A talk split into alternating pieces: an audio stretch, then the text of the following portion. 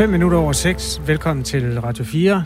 Det er sådan en toget udgave af en onsdag i Danmark. Vi kalder den 12. januar 2022. Lad os tage en spiseseddel. En helt ny kamerateknologi skal sikre, at de tonsvis af plastaffald, der havner på sorteringsanlæggene, bliver sorteret mere præcist. Det er nemlig ikke helt nemt at se forskel på de mange forskellige plasttyper med det blotte øje. Men den her nye teknologi, den betyder altså, at vi kan slippe for selv Nej, det betyder ikke desværre. Det betyder desværre ikke, at vi kan slippe for os selv at sortere alt vores plastik. Spaniens premierminister vil håndtere coronavirus som en influenza. Og det er jo altså et stykke hverdag, der vender tilbage til en pandemiramt øh, region, hvor man i øvrigt har bokset rigtig meget med coronaen. Men den her øh, melding, den kom altså i går, øh, og jeg har mødt masser af kritik. Vi har journalist Jeppe Kroge med fra Spanien 20 minutter over 6 så er der øh, rigtig mange, der lige nu venter på, at Folketingets kultur- og sundhedsordfører senere i dag mødes for at blive orienteret om en eventuel lempelse af coronarestriktionerne på det område. For der er nemlig øh, flere positive udmeldinger, men ingen afklaring endnu. Og samtidig så stiger presset på alle dem, som altså venter på at få besked. Mød blandt andet musik- og teaterchefen og højskoleforstanderen i løbet af vores uddannelse, og det er første gang klokken lidt over halv syv. Danmarks nye Tour de France-stjerne eller helt ny er han jo ikke, men øh, sommeren, den forgangne sommers store stjerne, Jonas Vingegaard, han stiller jo til Tour de France igen, hvor Tour de France begynder i Danmark. Og det bliver i rollen som kaptajn på sit øh, hold Jumbo Visma. Øhm, det er sådan en, en lidt øh, spejet sag, for han skal dele rollen som anfører på holdet med slovenske Primoz Roglic. Men det er en god nyhed for Vingegaard, som vi analyserer om cirka tre kvarter her i Radio 4 morgen. Jeg fik et quizspørgsmål. Hvor Tour de France starten? Hvilken gade er det i Danmark? Og jeg svarede forkert. Vil du komme med et rigtigt svar? Ja, for jeg har gættet sådan noget hos Andersens Boulevard. Der var en anden, der gættede øh, Frederiksberg Allé. Mm. Det er Nørre Max gade. Okay, i København? I København. Okay, jamen det er jo en af de steder, hvor trafikken er brudt sammen alligevel. Så det ja, de tænkte, det, det skader ingen, at vi lukker den vej af til Tour de France. Mit navn er Astrid Date. Jeg hedder Kasper Harbo. Godmorgen og velkommen til. Godmorgen.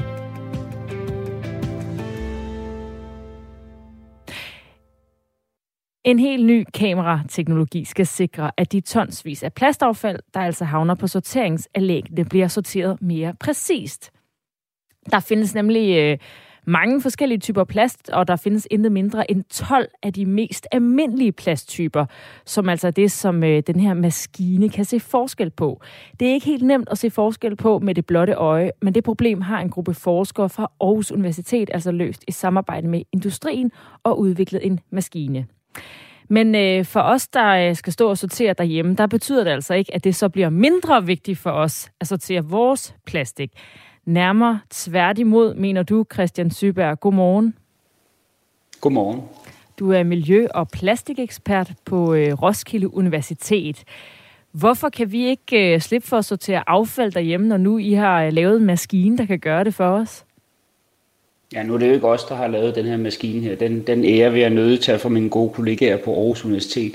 Øh, men, men det man skal forstå, det er jo, hvis, hvis plastikken bliver blandet sammen med alt muligt andet affald, så vil den her teknologi jo ikke kunne identificere øh, de her forskellige typer plast. Så det, det er jo en forudsætning, at det er al den plast, vi får ind fra, øh, fra husholdningen, som er sorteret, og det er jo alle mulige forskellige slags plast, som vi smider sammen, når vi, når vi sorterer hjemme i, øh, i husstandene.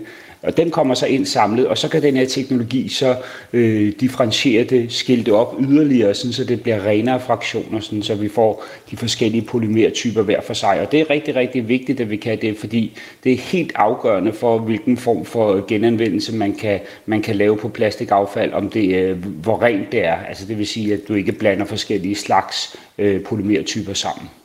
Ja, for hvis du skulle komme på nogle eksempler, altså øh, i forhold til at nævne nogle plasttyper, hvad er nogle af de her 12 mest almindelige plasttyper? Altså det vi ser langt det meste i vores øh, daglige hjem, det er for eksempel sådan noget som det, den type, der hedder polyethylen og polypropylen, som er, er det, vi bruger i rigtig meget emballageplast. Også, øh, der er også noget, der hedder polyethylen teratalat, som vi bruger rigtig meget af, for eksempel i fødevareplast. Så øh, det er de her forskellige, hvis man kigger på, øh, på, på plastprodukter, så er der jo de her trekanter bagved, og så står der nogle forskellige øh, koder på, med to bogstaver. Polyethylen, så står der PE, polyproblem, står der PP, så man kan se det selv også, hvis man kigger på mange af dem, at det er forskellige polymertyper. Og der er øh, specielt 5-6 polymertyper, som vi bruger rigtig, rigtig meget af, så det er, det er, rigtig, det er rigtig god mening, at de her øh, dygtige forskere fra Aarhus Universitet har udviklet den her teknologi, så man kan sortere på de her øh, 12 typer, så vi kan få meget mere ud af den plast, som vi sorterer i hjemmene i dag. Hvorfor er det så vigtigt for genanvendelsen, at øh, de her forskellige plasttyper bliver skilt ad? Det er fordi, at man kan simpelthen ikke genbruge, øh, genanvende plast ordentligt, hvis det er blandet med andre typer plast. Og der er mange forskellige grunde til det. Øh, nogle af grundene er, at de her øh, polymertyper og forskellige, også alt efter hvad for nogle additiver, der er tilsat plastikken, så er det for eksempel, for eksempel forskellige smeltepunkter. Så hvis du skal støbe et stykke plast, så nytter det jo ikke noget, at du er halvdelen af den masse, du har, den smelter ved en temperatur, og en anden halvdel af massen smelter ved en anden temperatur. Så kan du simpelthen ikke få det igennem din din øh, støbe øh, pistol der. Altså, så derfor så er det, for at man virkelig kan bruge plast ordentligt, så er det vigtigt, at det er meget, meget rent. Ellers så ender det med, at det eneste, vi kan lave ud af de her øh, plast, det er vejkejler og øh, hvad hedder det, baljer, man kan købe i IKEA. Ikke? Og de er selvfølgelig to rigtig gode produkter, men der er grænser for, hvor meget vi har brug for dem. Så vi har brug for at få meget bedre kvalitet på vores genanvendt plast, vi har i dag, for den er desværre ret lav. Og det kan det her initiativ helt sikkert hjælpe med. Jeg sætter lige nogle tal på vores øh, plastaffald i Danmark. Årligt og globalt starter jeg i virkeligheden med, fordi øh, på global plan, der produceres der årligt 260 millioner ton plastaffald. Og det tal er steget med cirka 2.000 procent de seneste 50 år. I Danmark der producerer vi 340.000 ton plastik om året. Det svarer til, at øh, hver dansker producerer 60 kilo plastikaffald om året. Godt 30 procent af plastaffaldet indsamles til genanvendelse i Europa, og heraf skønnes det, at mindre end 50 procent reelt genanvendes. Hvis man nu øh, står derhjemme og tænker, at det er lidt bøvlet det der med at skulle sortere sin plast, og også finde ud af, hvad for en type skal i hvilken skraldespand og sådan noget, og man så samtidig hører, at det faktisk er mindre end 15 procent, der bliver genanvendt. Kan du forstå, at nogen tænker, at det kan være lidt spildt arbejde at sortere plastik? Ja, er det ikke mindre end 15 procent, der bliver genanvendt. Det er måske lidt mere, men altså, det kan jeg godt forstå, øh, helt sikkert. Øh, og det er jo også vigtigt, at der kommer ny teknologi, så den her del, den bliver, den bliver bedre, men vi, skal, men vi bliver nødt til at gøre det simpelthen. Vi har jo kan man sige, øh, den, den måde, vi har brugt plast på, fordi det kan bruges til så mange ting, øh, siden det, vi ligesom fik det på markedet i 1950'erne, der har vi brugt det uden tanker på de konsekvenser, det har. Øh, og det bliver vi nødt til at gøre op med. Det handler jo ikke kun om den plastforurening, som folk ser i, øh, på billeder, når de ser havskildpadder, der er viklet ind i en plastikpose. Det handler også om, at når vi laver plast, så er det jo et kæmpe ressourceforbrug, og hvis vi kun bruger det en gang på den måde, som vi desværre gør med en stor del af det på nuværende tidspunkt, så overforbruger vi de ressourcer, vi har øh, til rådighed på kloden. I Danmark, der overforbruger vi cirka vores ressourcer øh, med fire gange om året. Det vil sige, at allerede i marts, der har vi opbrugt de ressourcer, vi i princippet har til et helt år. Så vi har brug for at ændre på den måde, vi bruger blandt andet plads og også andre typer ressourcer. Og en, en, en del af det, det er, at vi sorterer det bedre. Og det kan godt være, at teknologien på et tidspunkt, det kunne jeg godt forestille mig, udvikler sig, så vi kan sortere endnu bedre, og måske ikke behøver at sortere så meget kildesortere derhjemme. Men i de næste mange år, der er der behov for, at vi sorterer i, i hjemmene. Blandt andet så sådan en teknologi, som øh, forskerne fra Aarhus Universitet øh, her har udviklet, at den kan komme til sin ret. Fordi hvis vi ikke gør det, så øh, kan den heller ikke bruges ordentligt. Og hvor meget er det så, der bliver genanvendt, hvis du siger, at det ikke er mindre end 15 procent? Fordi, øh... oh, men det, det, det, det, er, det er jo det er svært at få tallene på det. Øh, I Danmark er det nok lidt højere, ikke? Altså, men det kommer, fordi det kommer utrolig meget an på, hvordan det bliver indsamlet. Det kan godt være, at det er der omkring. Jeg vil tro, nogle steder kan vi godt komme op omkring øh, 30 procent nogle steder og sådan noget. Ikke? Men altså, det er rigtigt, det er jo grundlæggende set ændrer det jo ikke ved den præmis, du snakker om, at det er meget, meget lavt. Og det er jeg helt enig i, at, at vores øh, genanvendelsesprocent på nuværende tidspunkt på det affald, vi indsamler, plastaffald, vi indsamler, er alt, alt, alt for lavt. Øhm, og det er en stor udfordring for os. Men det må ikke, det må ikke forhindre os i at samle ind. Hvad er det, konsekvensen er for kloden, hvis vi ikke indsamler og genanvender plastik? Jamen altså, der er jo de, for det første, vi kender jo alle sammen billederne af plastforurening, øh, og det er jo meget visuelt. Øh, Så derfor så øh, kan man sige, de der store øh, mængder af, af forurening, vi taber op imod 8 millioner tons plastik øh, til havet om året. Øh, så det har nogle ret alvorlige konsekvenser for vores havmiljø.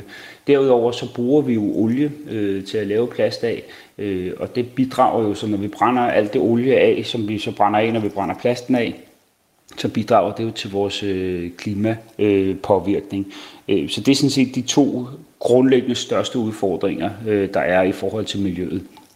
Så er der en række andre øh, problemer forbundet med plast, øh, også alt efter, hvad for nogle øh, tilsætningsstoffer, der bliver puttet i. Jeg tror, de fleste har hørt om plastblødgører, som måske er hormonforstyrrende. Det er jo en, en anden problematik, som man også kan gå ind i i forhold til den måde, vi bruger plast på. Så der er, der er, en, der er en række forskellige problematikker i forhold til, til vores anvendelse af plast, som vi bliver nødt til at kigge på. Christian Syberg, tak fordi du var med. Selv tak. Miljø- og plastikekspert fra Roskilde Universitet, der altså øh, sat nogle ord på et problem, som en gruppe forskere fra Aarhus Universitet har løst i samarbejde med industrien og udviklet en maskine, der kan kende forskel på de 12 mest almindelige forskellige plasttyper, når de skal sorteres og genanvendes. Du lytter til Radio 4 morgen. Klokken er 16 minutter over 6. Hvis man først begyndte at sladre til, øh, til politiet, og så, øh, så vil man måske lige pludselig ligge om i en mørk gyde. Krimiland med Julie Bundgaard. Han synes ikke, at han selv er en slem kriminel. Find Krimiland som podcast og lyt med lørdag kl. 17 her på Radio 4. Radio 4 taler med Danmark. Vi skal et smut til øh, Spanien og se nærmere på, hvordan man navngiver og håndterer pandemien der. Man har nemlig øh, omdøbt den, så at sige, altså coronaen til en influenza. Inden vi går ombord i den, så vil jeg godt lige læse en sms fra vores lytter HC, hvor der står som følger. Hej, det med coronavirus og influenza, det har været på tale siden dag 1. Medierne har bare holdt det hemmeligt. Med venlig hilsen, ivrig covid lytter HC. Og tak for sms'en jeg elsker teorien om, at medierne holder noget hemmeligt i samarbejde med nogen. Øh, Astrid, vi er selvfølgelig begge to enormt øh, meget ude af stand til at svare på, om vi holder ting hemmelige, for det er jo lidt mod konceptet. Men holder du ting hemmelige? Jeg skulle til at sige, det kan vi da godt svare på. Vi holder da ikke noget hemmeligt. Nej, jeg mener bare, det er ikke sikkert, at folk tror på, at eftersom vi er medierne, ah. at når vi siger, at vi ikke holder noget hemmeligt. Vi holder ikke noget hemmeligt. Det bedste indikation af, at... Vi øh, fortæller én ting ad gangen. Det er jo det. Vi vinkler.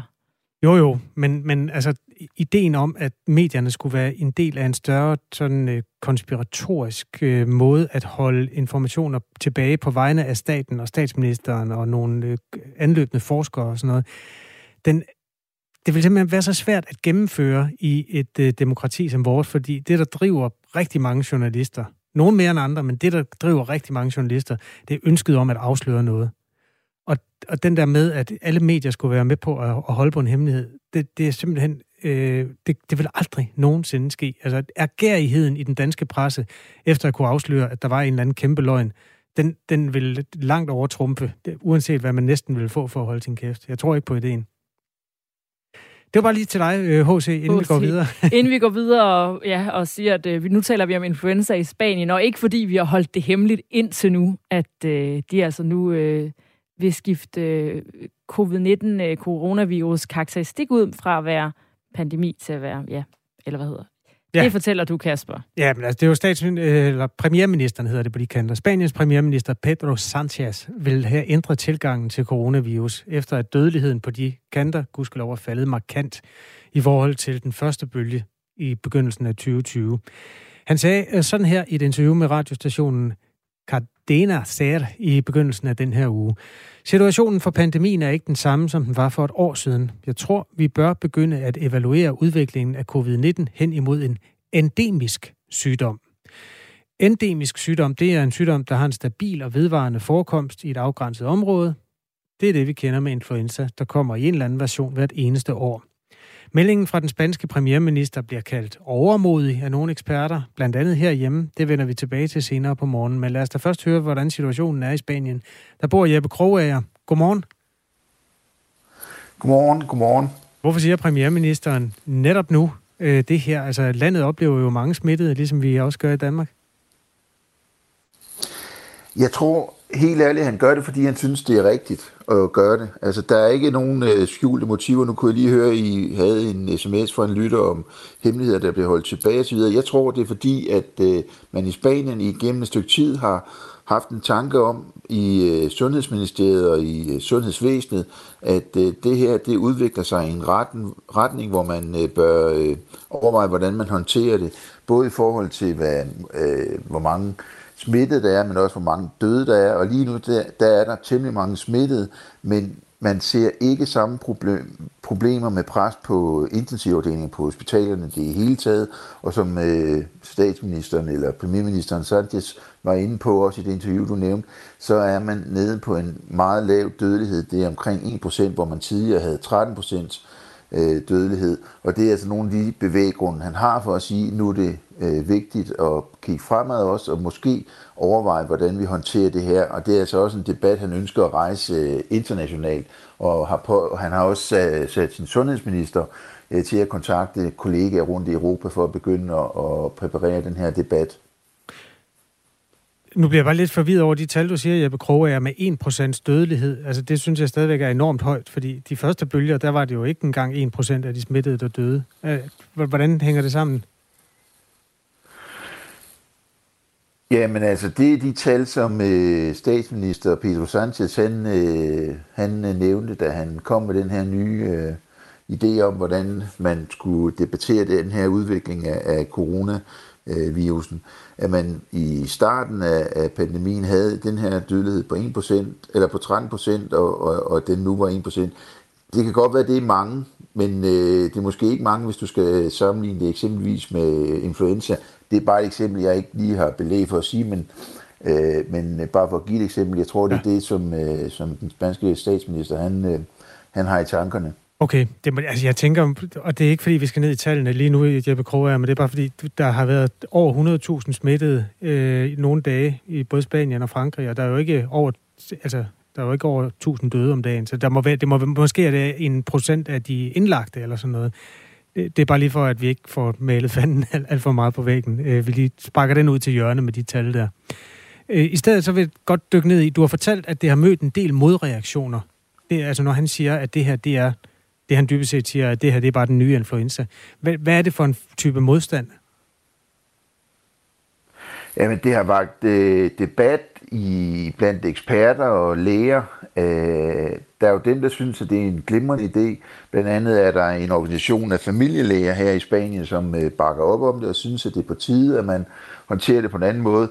De får så skudt i skole, at det er deres egen arbejdsbyrde, som øh, kan eller som er årsag til, at de synes, det er, det er godt. Man skal forestille sig, at man, hvor man i Danmark for eksempel kan ringe selv, eller bestille selv på nettet en tid til at blive testet, der foregår alt via familielægen, altså via øh, den læge, man også øh, ringer til i Danmark. Og det har lavet et voldsomt pres på, på de her læger, og der er mange, der synes, at det er et pres, som ikke er nødvendigt, fordi mange af henvendelserne kommer fra folk, som øh, ikke engang har særlig mange symptomer, og, og hvis de har det, så er det meget øh, svage, forkølelse, hoste osv., og derfor så burde man ikke øh, håndtere det at skulle indregistrere det og undersøge dem og teste dem. Det synes det er et dumt og unødvendigt pres på det spanske sundhedssystem. Men der er så også andre, øh, som siger, at øh, det er alt, alt, alt for tidligt at begynde at se på det på den måde. Øh, hvis vi ved ikke her i Spanien, siger eksperterne, hvor den 6. bølge vil bære os hen.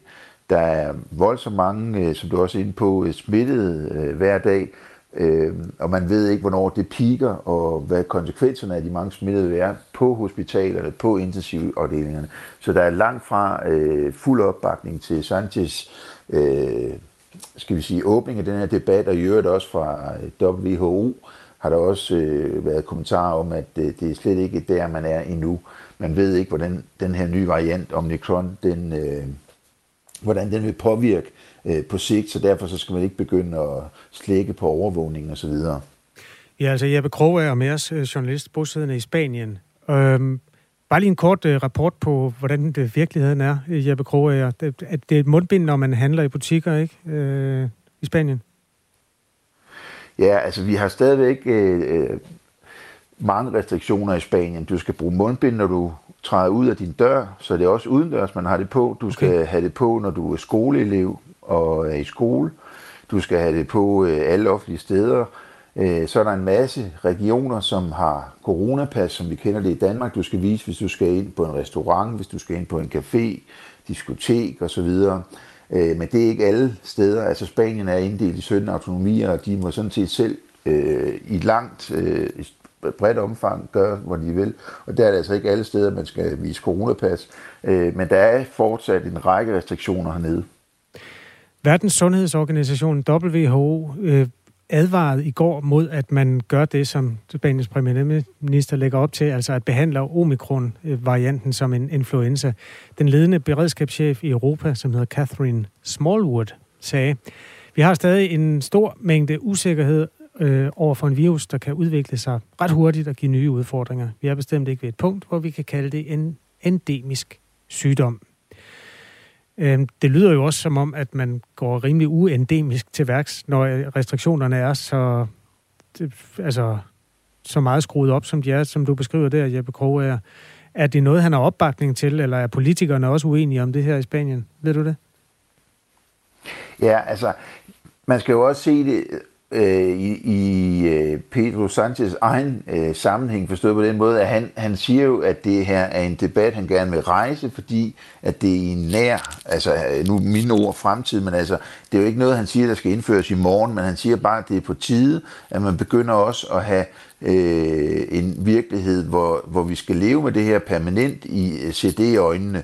Øh, og og øh, altså politisk har en bestemt opbakning til, at der skal ske noget, men detaljerne er jo langt fra på plads. Altså det er ikke sådan, at, øh, at øh, man har en færdig plan klar til at, at stemme igennem i parlamentet i, i Madrid endnu, men der, der er jo masser af, af, af opbakning, kan du sige, fra oppositionen i, at man skal fjerne nogle af de her restriktioner, og man skal se på det øh, som noget, man skal leve med, og så er spørgsmålet, hvordan skal man så leve med det? Skal der stadig være nogle restriktioner? Skal man stadigvæk bære mundbind? Det var faktisk noget af, af det, som Sanchez var inde på i det interview, han lavede med Radio øh, med Cardena Set. Øh, så derfor så, så er det ikke sådan, at han bare forestiller sig, at øh, alt skal skal væk med et, øh, med et pindestrøg, men, men han forestiller sig, at man i en nær fremtid skal begynde at eksempelvis ikke teste alle, som øh, er blevet, øh, som har symptomer. Hvis det er små symptomer og svage symptomer, så er det måske ikke nødvendigt. Øh, lige nu bruger man mange, mange penge i Spanien, og ikke mindst i Danmark, hvor man tester endnu mere, på at have folk, der bliver testet, øh, hvis, det er, øh, hvis de er nærkontakter osv. Det med nærkontakter har man allerede måtte droppe i Spanien han siger, at det er realistisk at se det her på en anden måde, og det bliver han også opbakket i eksperter, eksempelvis med den her omikron, som er så smidt, øh, smidt øh, øh så stærkt smittende, at, at, at, øh, at, der, at WHO eksempelvis øh, taler om, at, at øh, halvdelen af befolkningen øh, vil være smittet inden for de næste 14 dage, tre uger. Så derfor så er det klart, der er også øh, økonomi i det her, hvad er realistisk, rent praktisk. Altså kan man blive ved med at teste så mange mennesker? Så det er også nogle af de ting, som øh, statsministeren her i Spanien øh, gerne vil sætte til debat og, og, og, og komme frem måske til en anden måde at overvåge den her øh, pandemi på. Sagde Jeppe Krogager, som er øh, bosiddende i Spanien. Tak skal du have. Øhm, senere på morgen prøver vi at analysere den i dansk kontekst, den her melding fra den spanske premierminister. Altså en diskussion, som jo har gryet lige fra begyndelsen i virkeligheden, også i Danmark, om det her det er den nye influenza. Rent øh, laboratorieteknisk er det ikke en influenza, men øh, en forkølelsesvirus. Det er sådan set bare et definitionsspørgsmål. Men øh, strategisk vil man altså i første omgang i Spanien gerne sidestille de to ting, altså fra at være en samfundskritisk sygdom, som man skal monitorere og holde øje med i enhver øh, sammenhæng, til at være en, øh, ja, noget, der kommer igen og igen. Lige om lidt har vi øh, nyheder på den anden side af det. Der skal vi øh, tage hul på en historie, vi øh, følger den her morgen omkring kulturlivet, som der er positive meldinger fra regeringen omkring, at de måske skal have lov til at åbne op igen. Der er ikke nogen afklaring, de mødes senere i dag, men vi skal høre, hvad det betyder fra en musik- og teaterchef og fra en højskole. Det er efter nyhederne, der kommer nu her. Klokken er halv syv.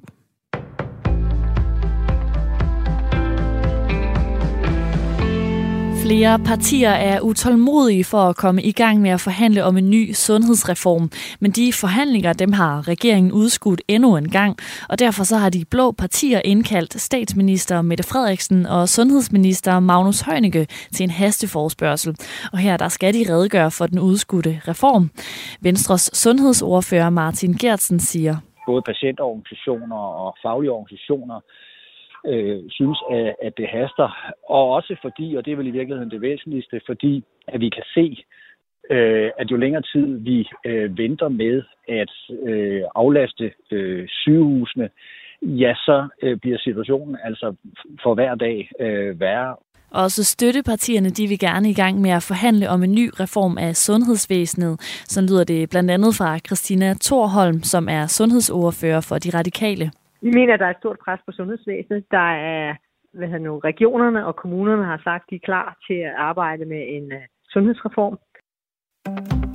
Antallet af dårlige betalere, personer og virksomheder, som ikke betaler deres regninger, de er faldet på trods af coronakrisen. Det viser tal fra virksomheden Experian, som står bag RKI-registeret. Et register, som netop bruges til at registrere dem, som ikke betaler deres regninger.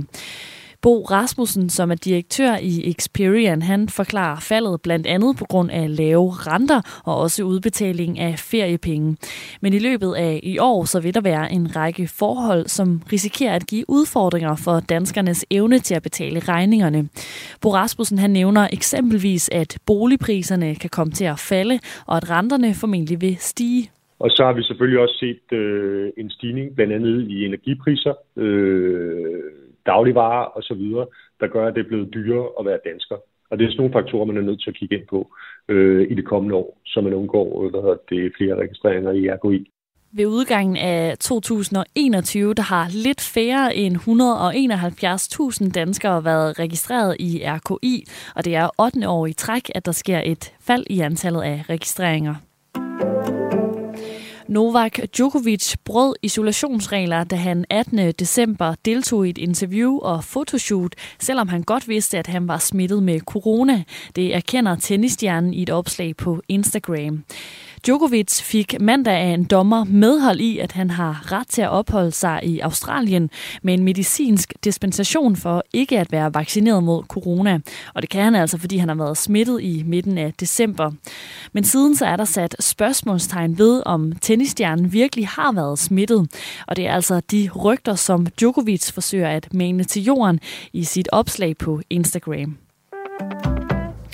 Teslas elbiler er for alvor ved at få fodfæste på det kinesiske marked. I december der satte den amerikanske fabrikant rekord med over 70.000 solgte enheder på verdens største bilmarked. Det viser en opgørelse fra brancheorganisationen CPCA, det skriver nyhedsbyrået Reuters. Og overordnet så er efterspørgselen på el- og hybridbiler kraftigt stigende i Kina. I 2021 der steg salget med 169 procent mod året før, viser opgørelsen. Og så tager vi et kig på vejret. Den starter skyet og diset ud, og især i formiddagstimerne, så kan der være tog mange steder. Men nogle steder er der også mulighed for en lille smule sol. Temperaturen den ligger mellem 3 og 7 grader, og vinden den er let til frisk. Det var nyhederne på Radio 4, og i studiet var Sofie Levering.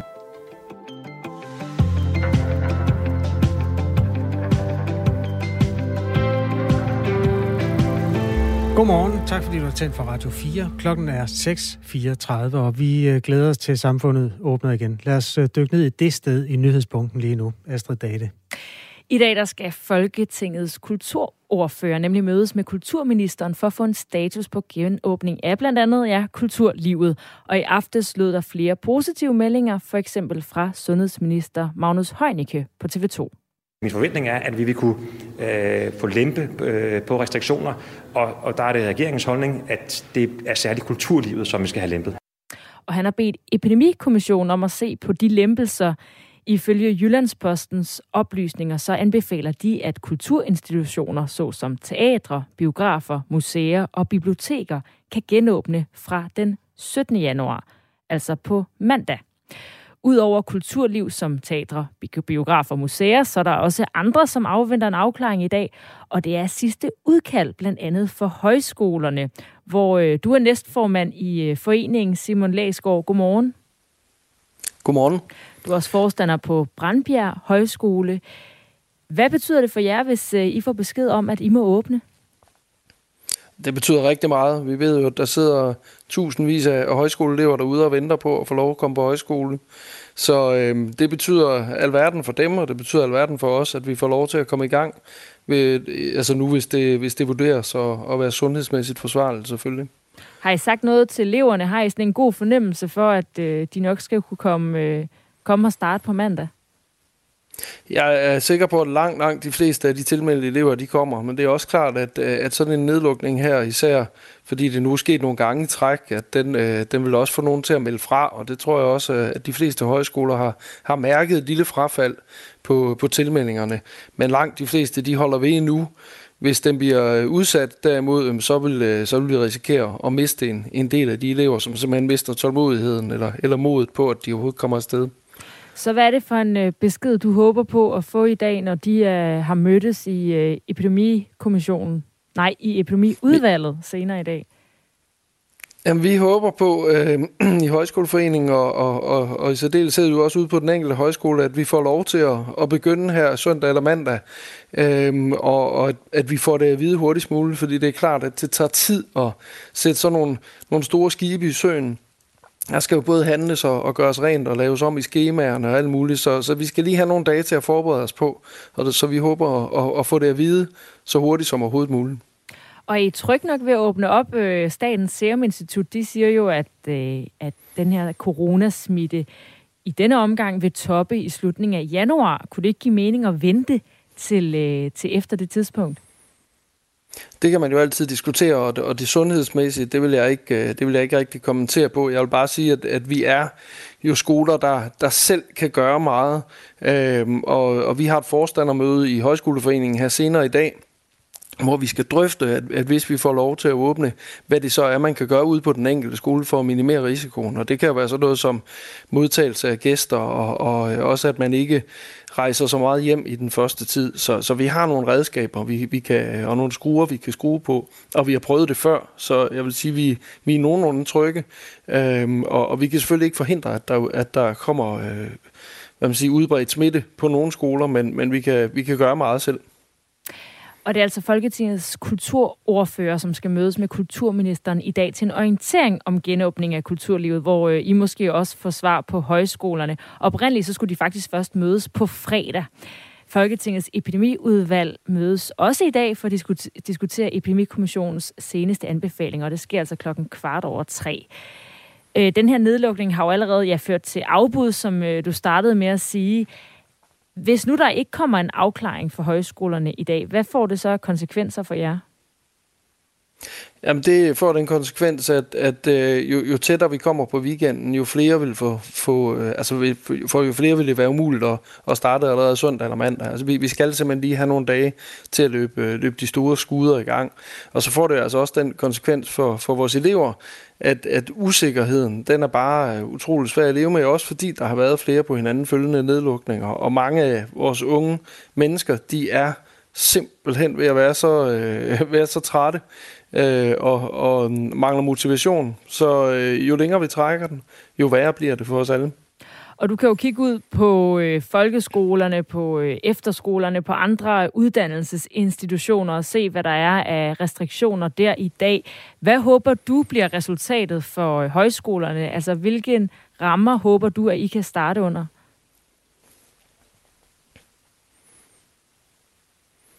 Jeg håber, vi kan starte på nogenlunde de samme rammer, som, som vi har set andre øh, starte op på. Og det er blandt andet øh, et par ugenlige test. Altså det, det er virkelig det redskab, som vi har haft allerstørst glæde af, også under de tidligere nedlukninger.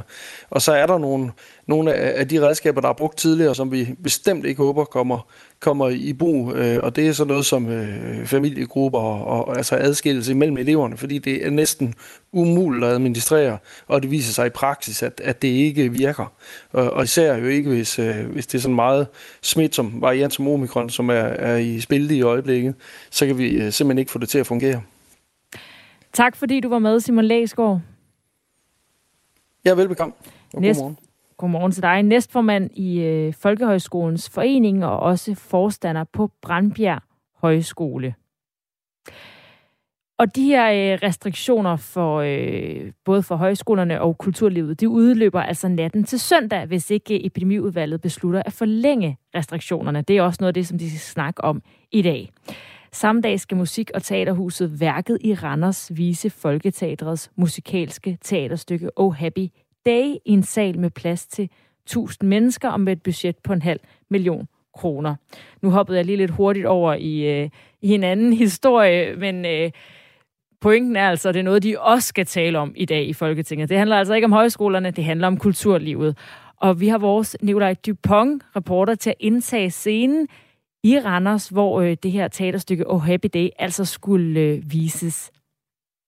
Og det er altid angstprovokerende at stå på en stor scene og kigge ud på publikumspladserne. De store projektørlamper i øjnene, og man normalt kan man jo nok ikke rigtig fornemme nærmest række to, men øh, I har været så venlige at tænde lyset, så jeg kan faktisk se alle de heldigvis meget, meget tomme stolrækker. Det er godt for min øh, selvtillid lige nu. Men om bare fire dage, så er de her stole forhåbentlig helt fyldt.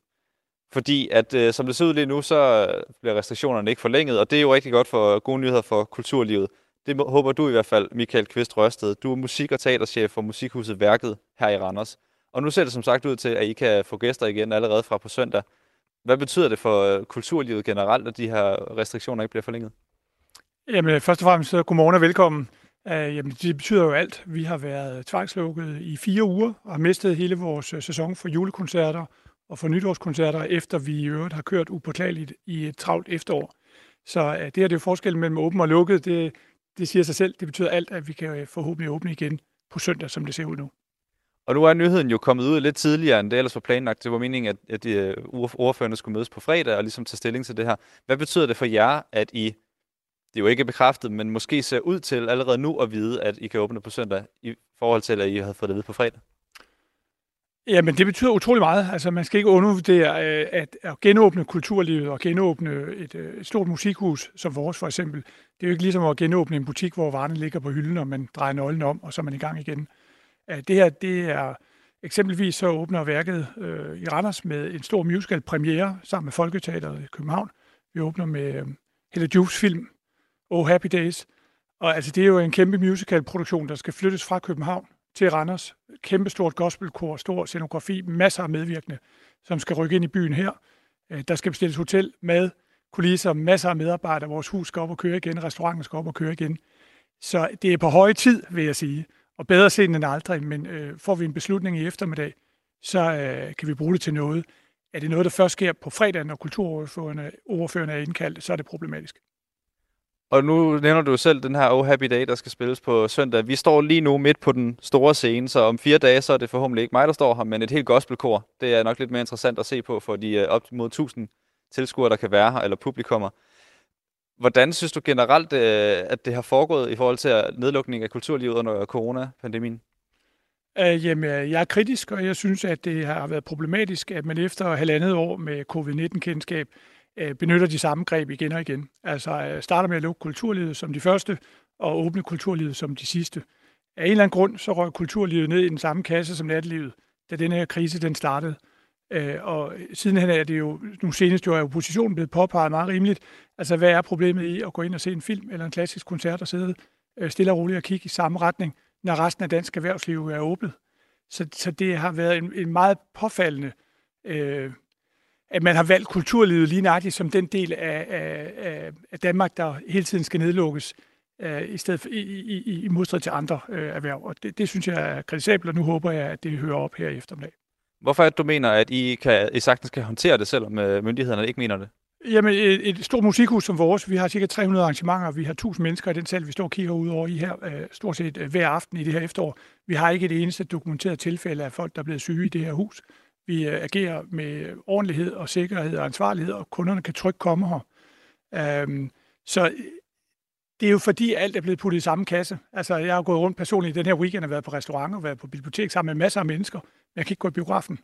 Så, så det er forbudt at gå en tur i, i, i den gamle by i fri luft eller på øh, et mus, eller en zoologisk have, fordi det bliver defineret som kultur, mens alt andet er åbent. Og det er problematisk. Vi forstår godt, at øh, man generelt har forsøgt øh, at dæmpe smittetrykket i samfundet. Vi problematiserer bare fra kulturlivets side, hvorfor er det hele tiden kulturlivet? Og vi må se, om I får en oh happy day på søndag, når restriktionerne måske bliver løftet. Tak fordi du var med, Michael Kvist Rørsted. Velkommen. Og tak til dig, Nikolaj Dupont, vores reporter, der altså har været en tur i Randers på øh, teater, musik- og teaterhuset Værket. Og senere der skal vi også tale med Socialdemokratiet, hvor vi faktisk forholder dem den her kritik, som øh, Michael Kvist Rørsted også kommer med. Altså, hvorfor er det kulturlivet, der i første og sidste ende altid skal lukkes og åbnes op igen? Husk, du kan skrive ind til Radio 4 morgen. Vi er glade for at få en sms, hvis der er noget, du har på hjerte. Det er det, Lars har gjort i følgende tekst. Hvad siger I til en corona-omtalefri uge en gang om måneden? Corona vil være på tapetet hver eneste dag fra nu og resten af alles liv. Der sker andre vigtige ting i verden, som kan være dommedagsagtige, hvis det er prioriteret at have på programmet. I øvrigt er der testet halvanden millioner smittede i USA det seneste døgn. Så med venlig hilsen, Lars. Tak for post, Lars. Nu skal vi have en historie, der ikke handler om corona. Den handler om cykelsport. Vi skal se frem mod en sæson, der kommer forhåbentlig til at øh, give flere store oplevelser for folk, der er interesseret i at se dygtige danske cykelryttere klatre op af siderne på stejle bjerge. Sidste år fik dansk professionel cykling et af de bedste resultater nogensinde, da Jonas Vingegaard blev nummer to i verdens hårdeste cykelløb, Tour de France. Jonas Vingegaard stiller op igen, øh, og det bliver jo med start i Danmark, når Tour de France øh, begynder. Og det blev så også meldt ud i går, det bliver i rollen som kaptajn på sit hold. Og det har stor betydning for hans muligheder for at lave et nyt stort resultat, så den samlede resultat. Rollen som kaptajn på Jumbo Visma-holdet skal deles med den slovenske cykelrytter Primoz Roglic. Anders Milke er øh, med os nu, stifter og vært på cykelpodcasten Forhjuls Lir. Godmorgen. Godmorgen til jer. Kan vi ikke starte lidt basic på det her med, hvad en kaptajn egentlig er? Fordi det er jo noget, der er på et skib normalt. Øhm, Tour de France, det går ud på, at de alle sammen kører cykel i tre uger, og så får de, når de der mange kilometer er overstået, lagt tiden sammen, som de har brugt på at køre de der samlede 3-4.000 kilometer. Og den, der har brugt mindst tid, har vundet. Det er jo sådan, det foregår. Hvad vil det sige at være kaptajn, og hvilken forskel gør det for Jonas Vingegaard, at han nu bliver det næste sommer, eller den kommende sommer? Ja, man kan sige, at kaptajnen, det er jo ham, der skal være den, der ligger øverst, eller ligger bedst placeret på sit hold, når de der 3.000-3.500 km overstået. Det er ham, der skal, skal køre for den samlede stilling, og det er ham, som hele øh, cykelholdet i løbet skal dedikere sig til i forhold til det samlede klassement, hvis det er det holdet sig på. Øh, der er bare lige en vigtig pointe i forhold til, til Jonas. Han er ikke hvad kan man sige, kaptajn. Han er medkaptajn. Mm. Øh, det er det, han er blevet udtaget til. Øh, og det er en vigtig pointe i, at, at øh, de har også udtaget Primoz Roglic som medkaptajn, hans holdkammerat. Øh, så de, de har sat sig på begge to i det samme klassement, hvor at, øh, vi skal være sindssygt stolte. Øh, det skal især Jonas være, at så stort et hold som Jumbo Visma har været ude og øh, offentliggøre, at, at de vil have ham som en beskyttet rolle i Tour de France. Øh, det er et stort skulderklap til ham. Øh, men Primoz Roglic har været Jonas' hvad kan man sige, lærermester, og det er ham, der er en helt stor stjerne. Så hvis man skal rangere den kaptajn-fordeling, så er Roglic stadig første kaptajn, og Jonas Vingegaard er anden kaptajn. Men uanset hvad, så er det en stor, et stort, stort skulderklap, at hans øh, arbejdsgiver Jumbo Visma har blevet offentliggjort det så tidligt, inden sæsonen overhovedet er startet. Vi taler med Anders Milke, der er stifter og vært på cykelpodcasten Forhjuls Lir, og som kender Jonas Vingegaard og har cyklet sammen med ham. Det kan vi lige vende tilbage til om lidt. Øhm, bare lige for, at det her det også bliver sådan til at arbejde med for folk, der ikke følger med i cykelsport normalt. Vil du ikke lige sådan helt male det ud, øh, eller skære det ud i pap? Hvad er det, en kaptajn får for ærende? Altså, de, man skal jo stadig selv træde sine pedaler rundt. Hvad, hvad er det, en hjælperytter kan bidrage med, og hvorfor gør det, gør det livet nemmere for sådan en som øh, Vingegaard, at, at de andre ryttere hjælper ham? Ja, der, øh, ja det, det, det er en god pointe. Det, en kaptajn får jo hjælp af sine holdkammerater. Øhm, et hold som Jumbo Visma, de dedikerer sig 100% til deres kaptajner. Det vil sige, at Jonas skal fremover ikke tænke over at, at skulle sidde i vinden. Øhm, når de ligger og kører de flade etapper og sådan noget, så kan der godt komme vind fra, fra siderne, som gør, at du skal træde ekstra meget i pedalerne. Der kommer han så til at have nogle ryttere foran sig, der vil ligge og skærme vinden for ham. Øhm, derudover så vil der altid være en rytter, der stopper op med ham, når han skal tisse, så han ikke skal bruge for mange kræfter på at lukke hullerne. Og så vil der altid være en øh, rytter, som vil komme og, og hvad hedder det, komme med dunke til ham, når, når han mangler noget vand og noget at spise, nogle, nogle energigels og energibarer. Han skal egentlig tænke på at bare performe. Og det er jo så simpelt at sige. Øh, men han har et helt, øh, et helt hold omkring sig, en kaptajn, som vil gå igennem ild og vand, for at han skal levere resultatet. Øh, og så vil de hjælpe ham frem mod det store resultat. Det er anden gang, Jonas Vingegaard skal køre Tour de France. Sidste år var han egentlig udtaget som en hjælperytter for førnævnte Primus Roglic. Men han styrtede på en af de første etaper, og så måtte han udgå for, før starten af 9. etape. Og det gjorde, at Vingegaard, som på det tidspunkt var Jumbo Vismas bedst placerede rytter i den samlede stilling, han overtog rollen som leder og fik alle de privilegier, som øh, du er inde på øh, der, Anders Milke. Øhm, Jonas Vingegaard fik fire top 3 placeringer på etaperne undervejs, og så sluttede han på en meget overraskende anden plads efter vinderen øh, Tadej Pogacar. Øhm, Jonas Vingegaard, har du kendt i tid, er det rigtigt forstået, siden I var børn i virkeligheden?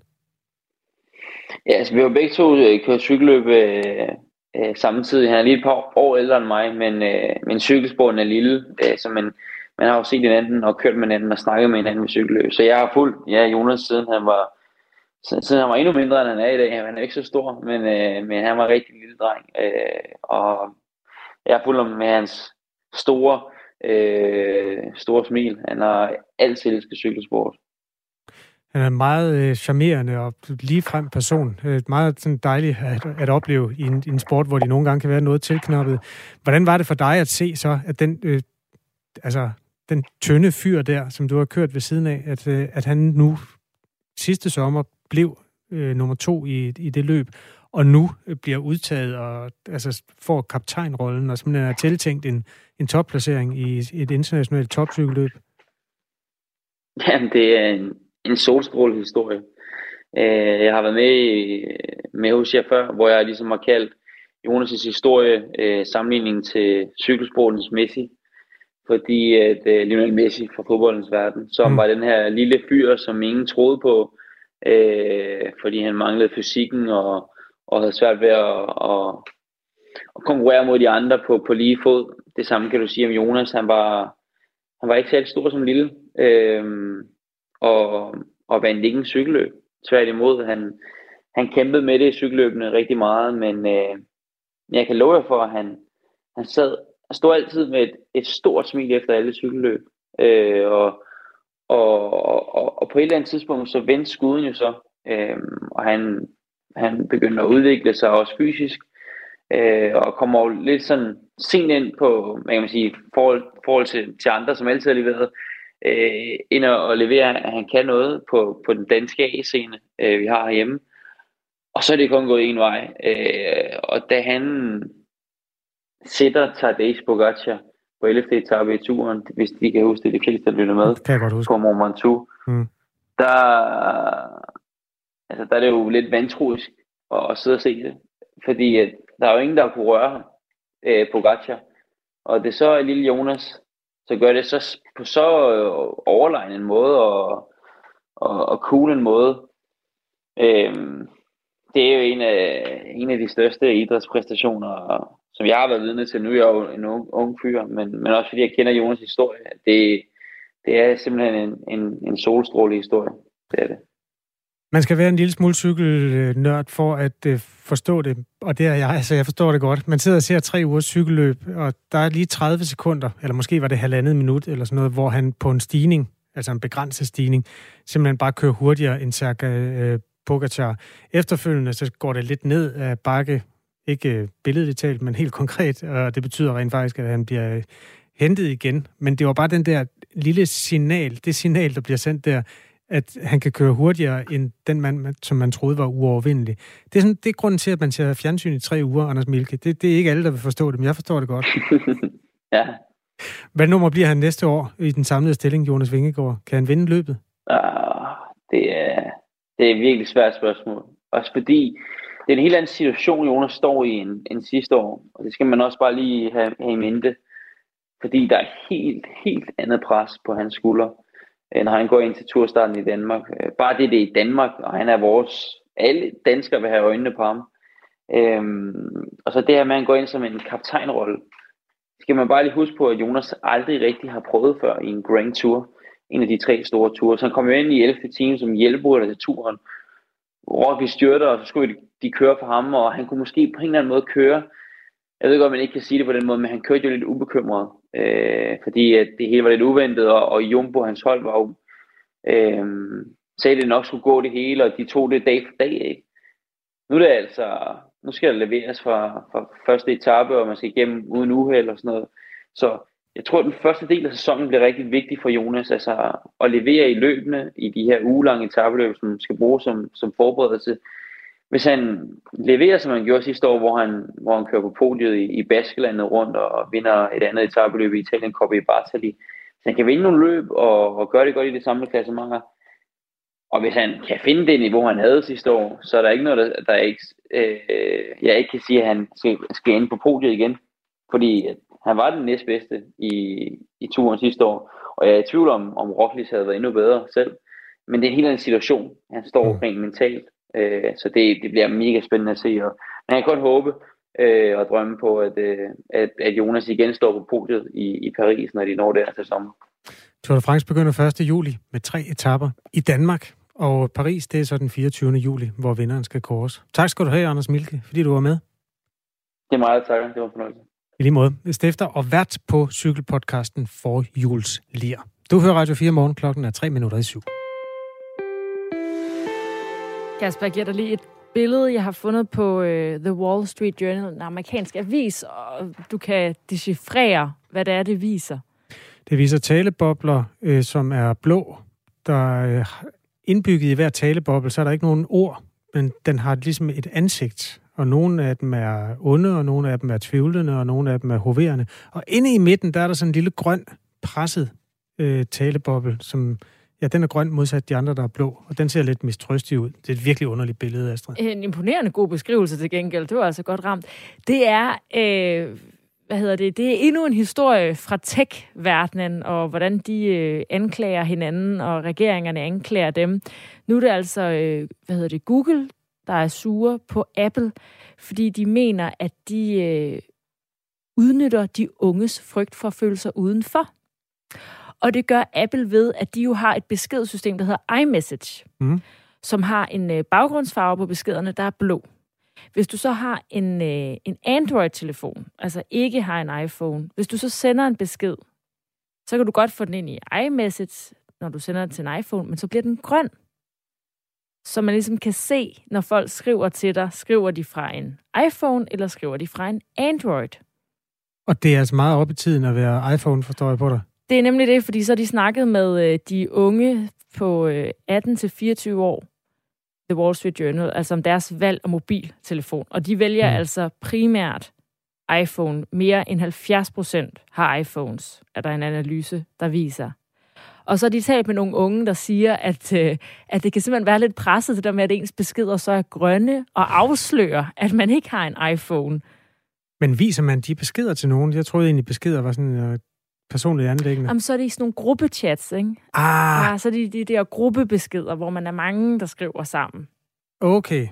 Og så, og så har Apple ligesom også gjort, altså fordi det er jo altså muligvis meget bevidst det hele. Ikke? Altså det er også en måde at beskytte sit, øh, sit brain på, men Apple har ligesom jeg gjort det blot. Og så har de også lavet en masse funktioner for ligesom at tiltrække de unge, lavet nogle avatars og lavet nogle forskellige ting, som ligesom kun virker, hvis du har en iPhone, og så på den måde ligesom få hentet øh, de unge brugere ind. Men det er altså noget, som øh, Googles vicepræsident, som hedder Hiroshi Lockheimer på Twitter, har skrevet en anklagende besked om, at øh, Apple altså udnytter unges frygt for at føle sig udenfor. Og det vil Google aldrig gøre, fordi det er good guys på internettet, eller hvad skal vi lægge i det? Det står der ikke noget om. Google vil i hvert fald gerne øh, ind på beskedmarkedet. ja, lad os sige det på den måde.